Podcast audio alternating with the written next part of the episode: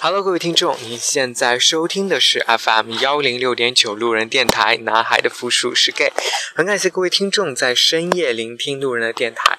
如果你喜欢路人电台，请把它推荐给你的好基友们。如果你想跟路人有进一步的互动，可以关注路人的微博或者是微信公众号。那联系方式呢，都在节目简介当中。路人期待与你们的相遇。那今天的节目呢，路人依旧请到了柳柳生来跟路人一起合录这期节目。大家好，我是柳柳生。然后我忽然想问你一个问题，你是在室外是吧？对啊，就今天还好，今天没有风哎。啊，那好冷的啊。就还好，其实上海就是前段时间比较冷，所以这两天就突然回暖了，就还蛮那个什么的。就前两天冷到说已经冷到就是上海最冷的地步了，就天天下雨，然后就刮风。知道我就是想找一个他们就是上海大概那个长长三角地区最冷的时间，我想去待一段时间，想看我到底能不能。就是年后。就过完年以后，对，那个元旦还是春节？这呃，春节，春节的前后，可能往后一点，三月份的样子。来的时候，这边会还蛮冷的。就因为我觉得，如果我能适应的话，我想以后可能有机会就。你要来上海吗？去去那边嘛，我还是想去苏州。哦，我觉得苏州是一个好地方，确实是个好地方。所以你看，在春节的时候是最冷，对吧？在上海那边。但是在北方的话，知道最冷的时候大概是一月份。对，就是其实南北方确实就有很大的差别。在春节的时候，这边已经是有一种春暖花开的迹象。你说北方吗？对啊，就是倒不是说一定是春暖花开，但是有你能感受到那个春天的味道，就是那个气息。是，就是，哎。我怎么说呢？反正那就说一下今天的主题啦。那今天的就是 转的好生硬啊！你看我明明是很委婉的在转到南方和北方的冬天的差别，然后你就这么 好吧？就嗯，好了，这既既然你都点题了，那我就不用再说题了。啊，没有，sorry，你说。没有没有，就是想说那个，其实南方跟北方冬天确实差距还蛮大的，因为我不知道。嗯，你有没有你有没有在南方经历过冬天呢？没有啊，所以我才说我想体验一次啊。就是我我会觉得南方的冬天真的挺难熬的。就是之前就是大家生活条件还不好的时候，那时候没有什么没有现在所谓的什么地暖这个东西。那个时候南方就我记得印象非常深刻，就是我大学第一年在成都待的时候。那一年真的是，那一年又是成都最热的一年，也是成都最冷的一年。哇，我真的是觉得，我我当时最冷的时候，大家都知道最冷的时候是什么时候吗？就冬至的时候嘛。冬至那一天一定一定是这一天最冷的那一天。我那一天真的是啊！哎，我去到你学校里边，你们学校阳台都没有窗户啊，直接连着室内。啊，你去的是老校区是不是？对，老校区。对对对对对，它就是这样的。但是我去复旦的时候，我看好像他们就还好一点，就是他们外边是有一个窗户、阳台，再加上室内。那也可能是分教学楼，不过我觉得你们肯定会非常冷。我们特别的冷，就是冷到什么地步？就是我当时真的是穿着毛袜子睡觉，然后要穿着，我当时也穿着是毛保暖内裤。就是身上就基本上我还要穿着毛衣睡，然后再盖两床被子。你知道这个就是很多人会误解北方的一个地方，他们会说北方人是不是特别抗冻，对，就是特别耐寒。对，其实并不是，因为北方人他在室内他有暖气或者叫地暖，是吧？对，就是。然后在南方的话，我跟你讲，真的就是，我觉得我去了应该会死掉。就确实，我们在北方待久了以后，会觉得说，哎，我们在北方都经历过这么恶劣的气候，零下。我记得我当时在新疆的时候，那时候小的时候，现在现在就是全全球都气温都回暖了啊。那时候没有回暖之前，呃，我们家那边经常就是零下零下四十度。哎，你知道我小的时候听天气预报，我也总是记得是零下三十多度是很正常。对对对对对对，那个时候零下三四三十多度就是很一，就是每年都会这样。藏藏了。对对对对对，就是偶尔四十多度，好像我们记得那时候好像零下最多就四十三度、四十二度。对。然后，呃，那个时候就是也没有感觉到特别的冷。就是那个时候，小的时候，呃，父母都会把你包裹的很好，让你穿上棉衣出门，棉裤，然后戴上帽子、耳罩什么，基本上就露一个脸。所以你去去北方地区去看，就是冬，尤其是冬天的时候，你去观察他们的面部表情哈，或者是面部，他们永远是就是那个怎么说，就是有一个词来形容，就是高原红。对，就是脸脸上两，就是两脸蛋的这两坨肉，就是冻的。对对对对对，那是其实是冻的了，就真的这个。可能是跟空气潮湿度也有关系。我看过一个分析，就是说在南方因为没有暖气嘛，所以冬天有的时候会用那个暖风的空调来取暖。对。但是呃，好像是你还是谁给我讲过，就是那个风，你站在吹风口下边吹的是暖风。但是，一旦你稍微偏离一点点那个吹风口的话，吹过来的就完全是凉风，因为它好像空气潮湿，它那个温度很难去保持。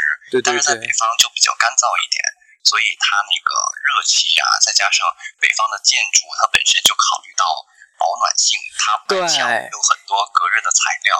对对对，这一点就是我要说两点。第一点就是让你刚刚说的让我想起来了，就是南方的冬天非常非常的潮湿。就拿现在的上海来说，我我洗一个袜子，我真的是一周都干不了。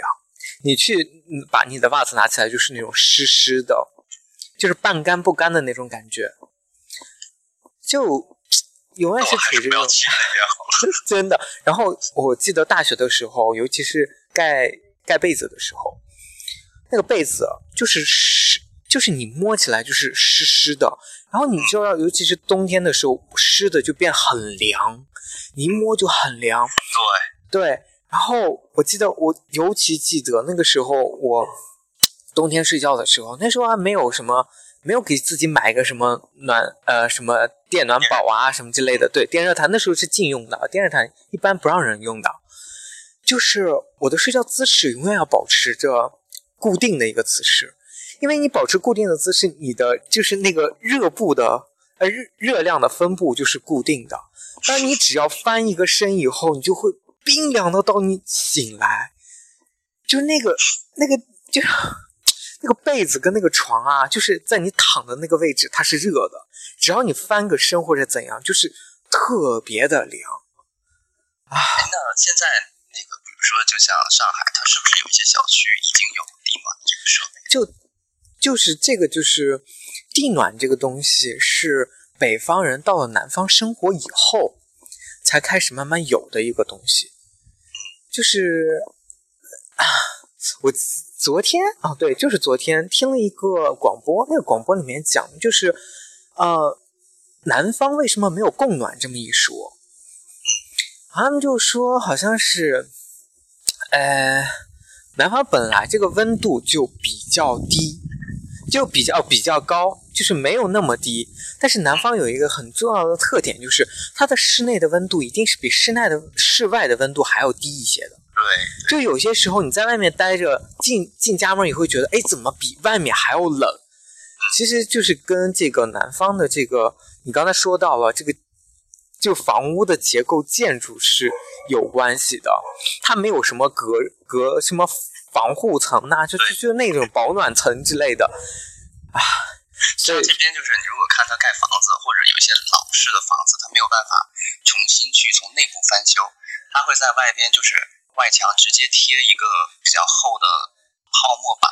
对对，贴完泡沫板之后呢，然后再用比如说水泥啊，或者是一些建筑材料，再把它。封上，封上之后呢，相当于把墙啊又加厚了一点，但是它中间又是空心的，这样就会啊起到一个隔热的作用。嗯，还有你刚才说那个，我就想到，因为上大学的时候会有很多南方的同学嘛，对，一一开始我不能理解他们的穿着打扮在冬天什么意思？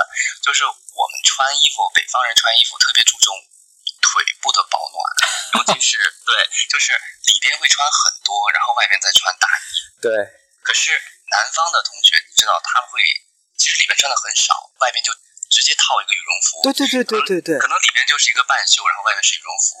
我现在才想明白，是因为当他在室外的时候，其实根本没有那么冷，对，确实是这样。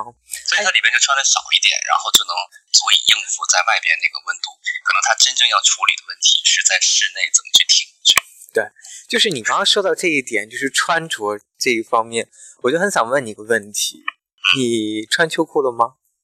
穿呀，我们必须要穿秋裤，东北人没有不穿秋裤的，或者，说按传统来讲都是穿的。现在可能有一些小孩子是不穿，但是你如果不穿秋裤的话，就是真的是各位朋友们，如果你们想要从心里边开始暖和的话呢，一定要把腿和脚穿得很暖和，对，因为很多孩子他可能老呃家长说话也不听，包括有一些南方的朋友，他们上身会穿很多，对，然后下面直接光腿穿一条裤子，然后再穿一双鞋，我跟你讲，真的冷到爆。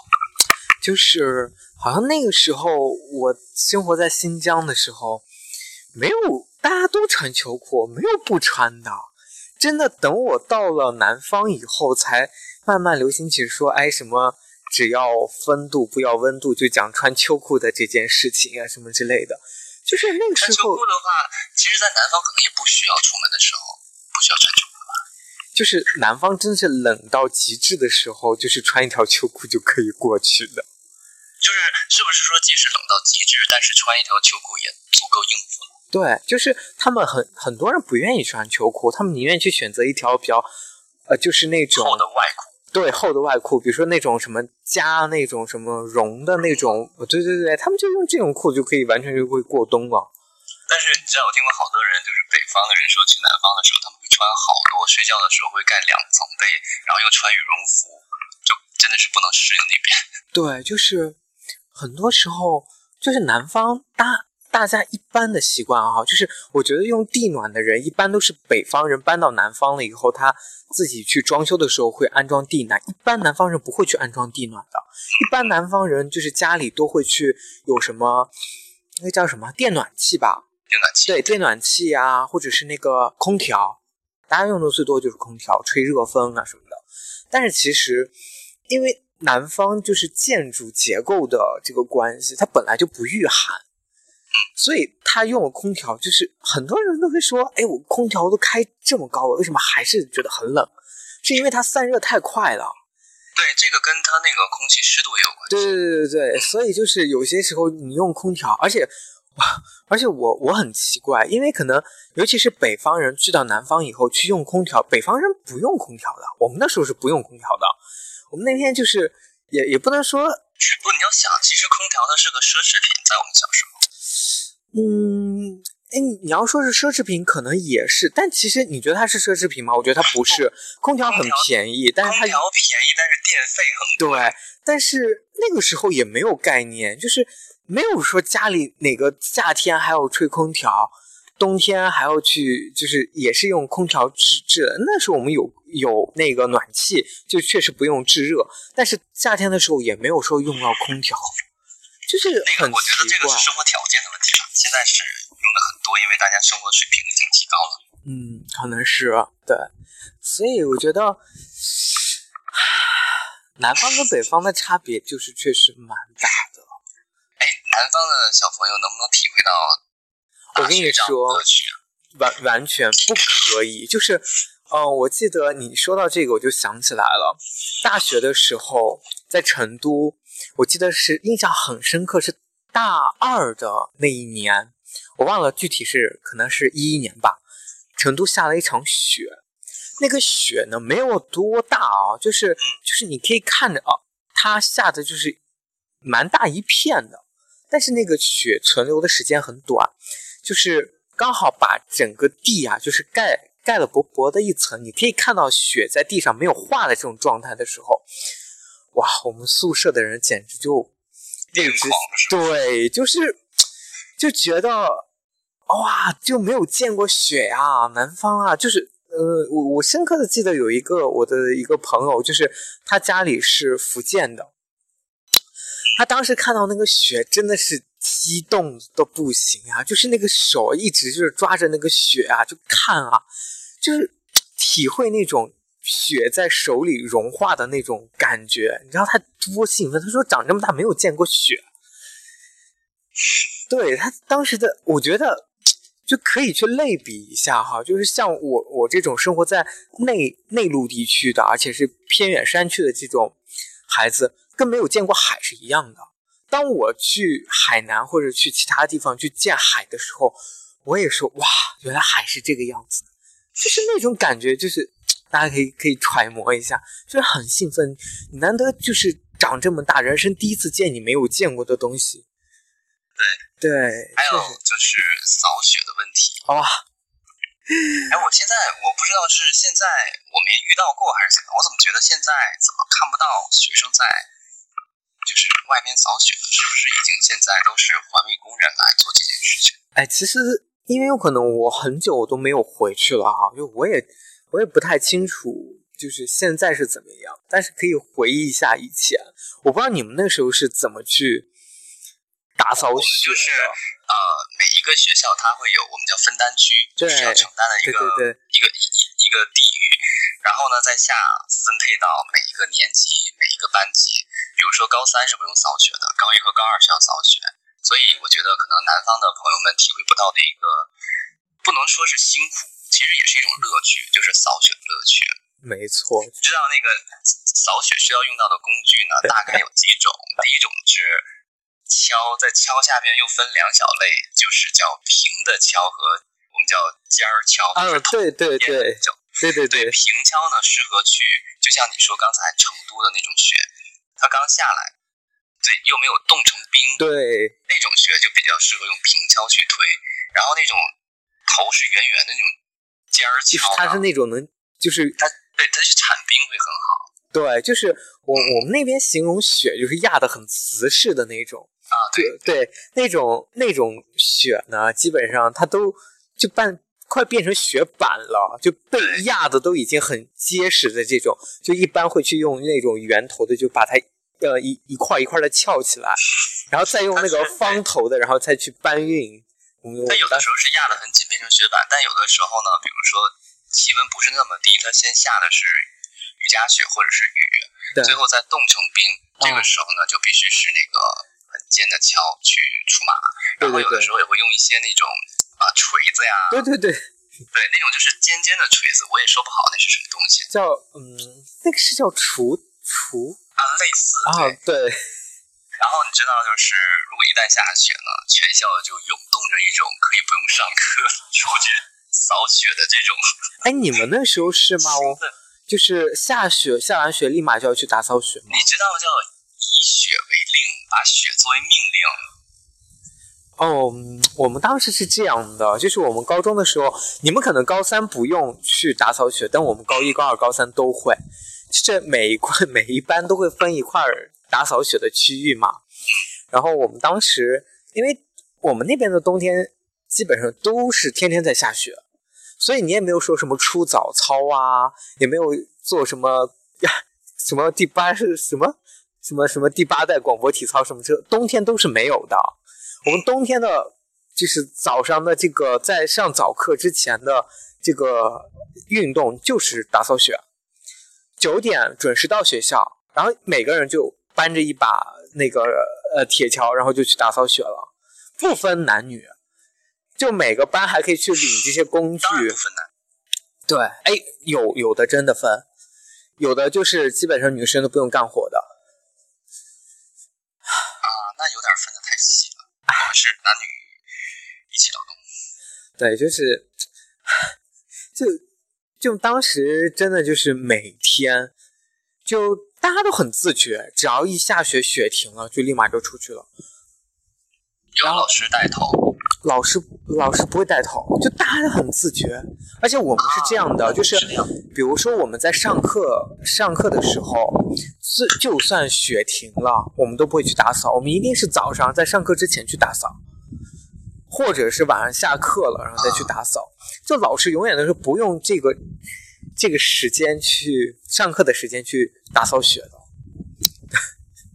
就我们老师都是这样。好像是，就有的时候会上课会出去扫嘛，我都有点忘记了。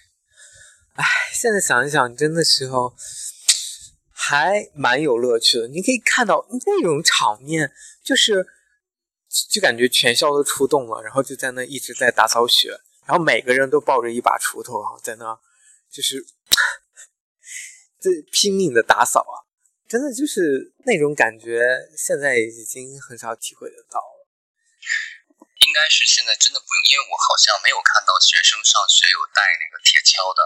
你知道以前我们上学的时候，如果下雪了，你就会看上上上学的学生背着书包，然后后边会拖着一个，就是对拎着或者是拖着，然后每个人还要在那个铁锹上刻上名字，然后谁是谁的。对，就是教室，你知道要专门开辟对对对对对，会放每一个人的铁锹。对，哎呀，真的是挺有意思，还会有一个很好几把很大的扫帚。对，扫帚，唉，所以就是扫完之后就是会特别有成就感。对啊，真的就是这样，就想，这就是北方在北方生活的乐趣。然后你刚才说到的那个打雪仗，就我就觉得，对，这都是好像是北方的孩子们在那那个童年能够有有的回忆，就打雪仗啊。就，唉，我其实还我挺喜欢打雪仗的，但其实我觉得还挺危险的。他是那样，就是有的人他如果用冰就很危险了，对。他如果是纯的雪的话，那倒没什么问题。大家可以想象一下，就是打雪仗那个样子，就跟你们去打那个水气球一样。会吗？就杀伤力也也没有那么大。但是啊，哎，那时候我们还会踢那种就是雪上足球，雪上雪上足球，就是呃，有一片操场上的雪是不用被清扫的啊，对对对，然后那就是基本上就是所有人都在上面踏踏踏，然后踏踏的差不多了，然后就那那就变成足球场了，因为它那个雪很软。就你在雪上跑啊什么的都都可以，然后你就算摔跤了也不会有很大的这种呃受伤伤害，所以当时就我们那边就很流行，就是这个雪上足球。然后还有一个就是，我不知道你你你有没有滑雪过？有没有滑过雪？有有有有，就是我们那边也是有滑雪，就每年，哎，其实其实说到一点啊，就是说到南方北方，就是小时候印象最深刻的。就那时候有一个流传的一个笑话，就是说我们家那个地方年年都会上中央电视台，每年哦，就是他上中央电视台只有一个原因，就是因为雪太大了，大到就是大雪封路，封路，然后就把那个羊都埋到雪底下去了，啊，就是每年都是这个新闻才上中央新闻的。就我们家都是因为这个新闻上中央新闻，所以那时候就是我们家雪就是经常会大到一整天下一整天，下完以后就是我们家那个城市就被封起来了，就路就被封起来了，就没有办法往外走了，就是这样。那还需要就是再去开辟一条路出来吧？对，就是就是经常有那种二十四小时的那种扫雪机，就把这个我们家住在山窝里面，就会把这个山口。把它重新就打开，就把这个扫就血清除以后，就就再能去通行，是这样子的。我爸爸曾经跟我说过，我不知道可能准不准啊这个经验。他说在特别就比如说可能已经过了膝呃膝盖这种那个血的深度里边，走路不能抬腿走，一定是推着走。啊，可能他们那个上山下乡的时候能经历过。他说如果你抬腿的话，那个血就会进到你的鞋子里边。是的。但是对，两个腿推着走的话，呢就没有什么问题。对，就是我还没体验过。新疆的雪可能比东北的雪要再大一些。对，应该是这样。就它经常，我们那边雪竟然会下到几米，就两三米，就是真的是很吓人。就如果你不及时清扫的话，那真的是整个就被雪覆盖了，所以 为什么大家那么每次一打扫了就雪一停就立马去打扫？因为你不及时清扫，那雪真的是很厚。最后人其实就是下雪的时候，可能真的不知道，不能预估它这个雪会下多厚。对对对对，就是这样。唉，那还挺危险的。是那个时候想一想，就是觉得每天最烦的就是又下雪又要去打扫雪，真的就是这样。沈阳是前几天吧，好像是还下雪来着，但我我真的已经不敢了。哎，还有你观察过没有？下雪的时候，天空是那种暗红色。对，就是暗红色的时候，我觉得是出现在那种太阳快要落山，然后又硬的那种红。对对对，就是下雪的时候，就即使是夜晚很已经到了深夜，它天空也是依然那个对对对对对，这一点我不知道，可能南方下雨不一定应该，就是下雨应该这个气候，就是云彩的样子和下雪的不太一样。对。其实，唉，在南方待久了，其实也就慢慢适应了。因为我当时当时刚来南方的时候，对这边的冷确实很不适应，就说不上来。好像北方的冷更多的是干冷，南方的冷更多的是湿冷，就是很渗骨的那种冷。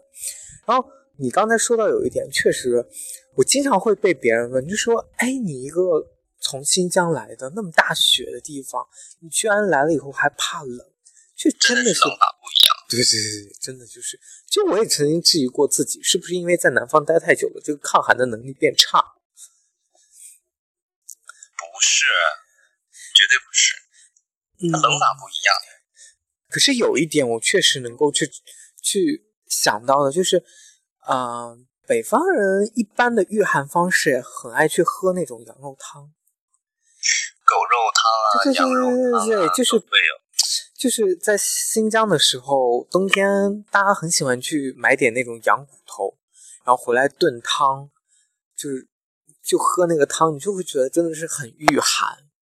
对，就是可能有养狗的朋友会有点介意，但是在东北就传统来讲的话，狗肉也是大补。对对对对。然后羊肉，对这两个基本上是冬天的时候会很让怎么讲，就是从内而外让你很暖。对对对，都这么说，我吃都一样，我也没觉得怎么样。你没有吗？我曾经吃过一块狗肉，就吃完以后就立马流鼻血，就真的是火气很大。我那时候在长春吃过，我觉得可能天不是那么冷，但我吃我觉得还好吃那个什么狗肉火锅之类。呃，延边的人最喜欢就最会做狗肉了。啊，他们那边的人那边美食也挺多的。是。哎，我们这样说会不会不好啊？就是可能听众有爱狗人士什么的，啊，可能会有，但是我们也只是说嘛。对，我现在也不吃了。对，而且你爱你的狗，我表达我的观点。嗯，呃，就没有我，我有点太那什么，我怕影响你的电台。没有没有，就是我们我们现在就是小的时候曾经尝试过，然后那时候这其实就是一个地方的风俗，谈不上，确实，就是。你说你对一个风俗的评价对和错，真的很难去评说。对，就是就是你从从甚至可以说从很久很久之前就一直这样下来，这是一个生活习惯，一种风俗，一种饮食习惯。只是说现在人们有了新的想法。对，而且我真的觉得，爱狗人士们可不可以先把你们的狗的那个狗屎给清理干净？我真的是忍不了。就哎。可能在你的电台里面要掀起，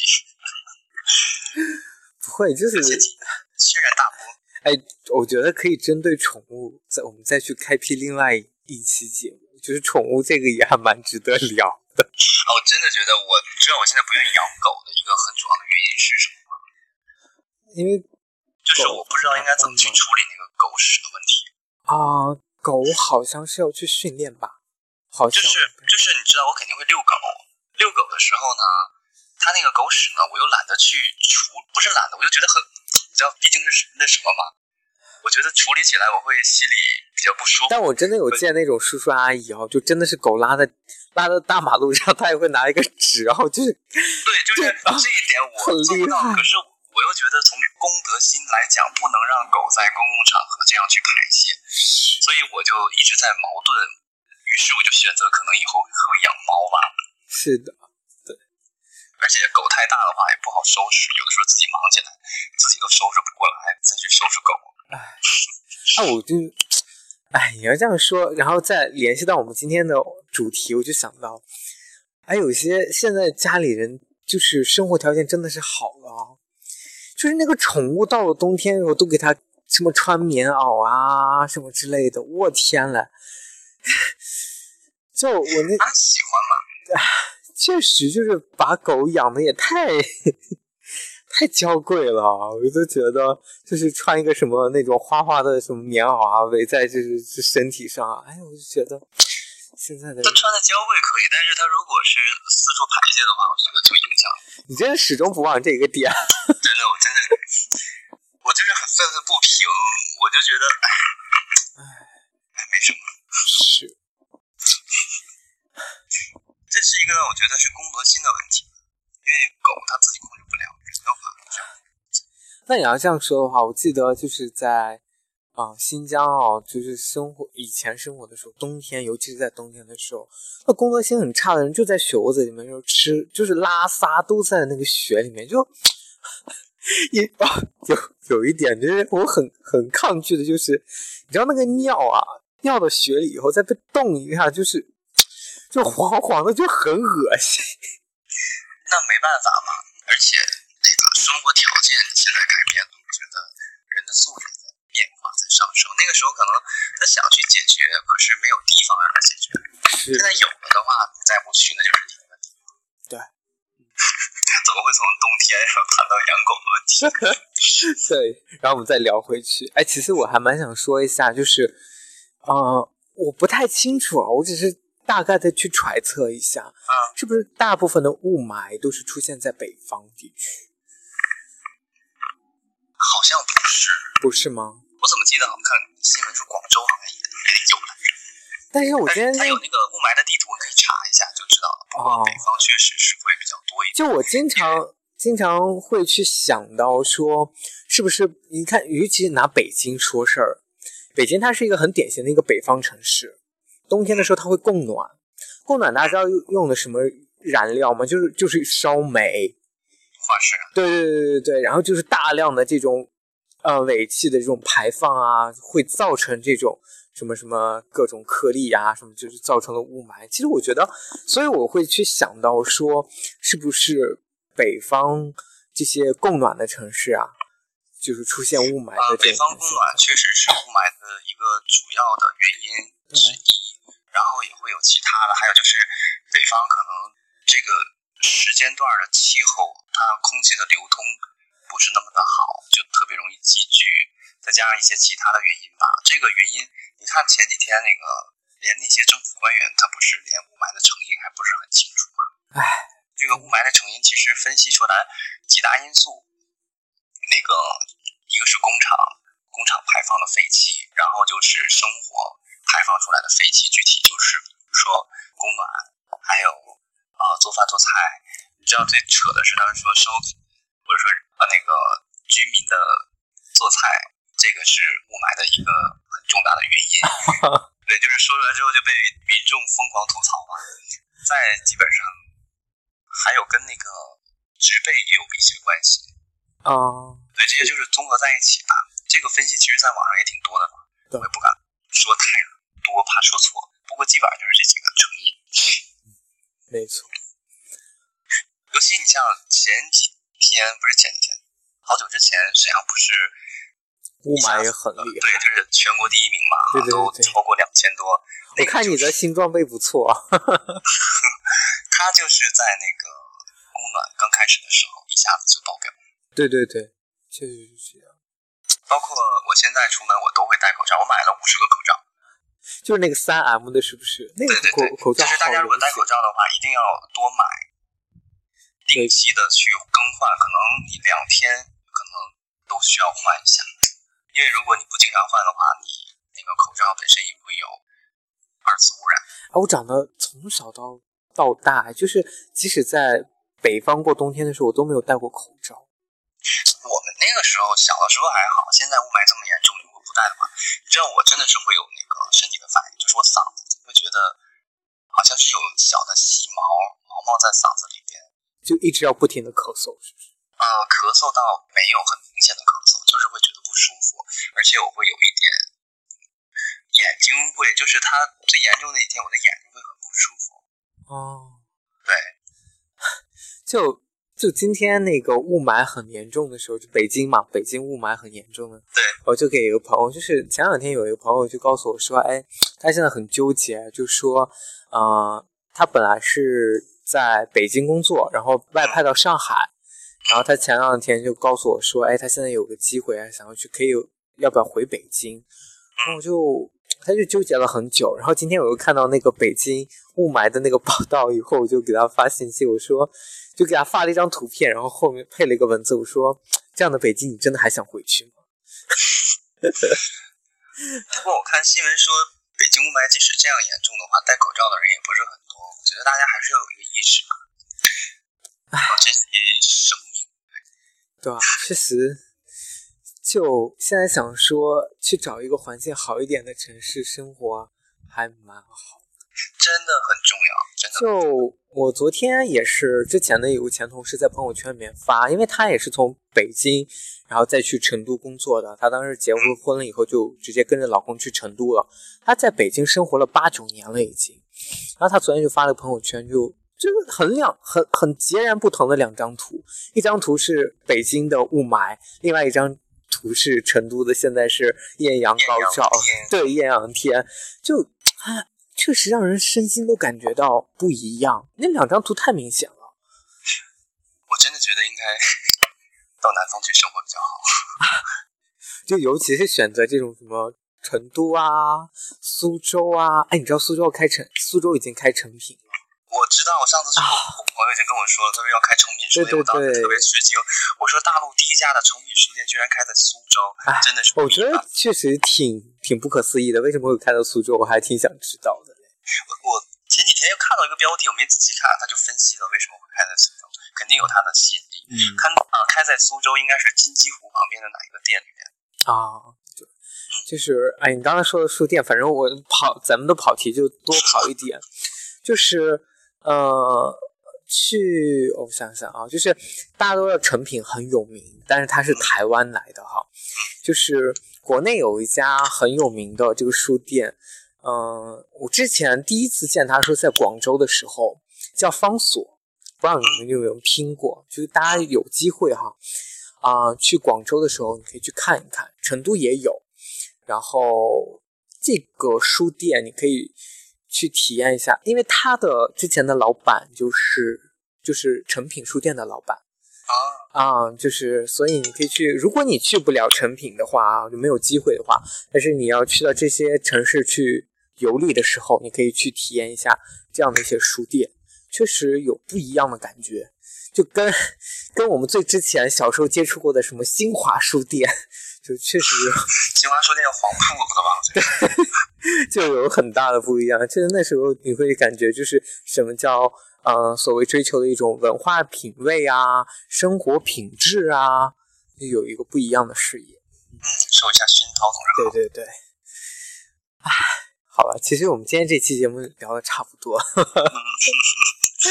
对，我们可以预告一下下期节目我们会给大家聊什么，可以聊聊什么宠物这一块的。好啊，但是我好小的时候养过猫，现在可能只能凭一些遥远的记忆来谈论这个问题了。嗯，或者是我们去聊一下那个，既然都聊到南北方了，然后呃，过一段时间就是冬至也快到了哈，我们可以聊聊就是南北的这些习俗不一样，很多。就是要争论一下，到底是甜的豆腐脑还是咸的豆腐脑？对，比如说是咸的。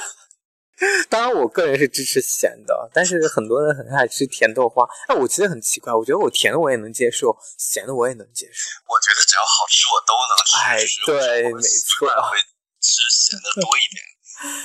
哎，那好了，那今天这期节目呢就录到这里，再次感谢刘有生能够路人一起合录这期节目。拜拜。好了，晚安喽，各位听众。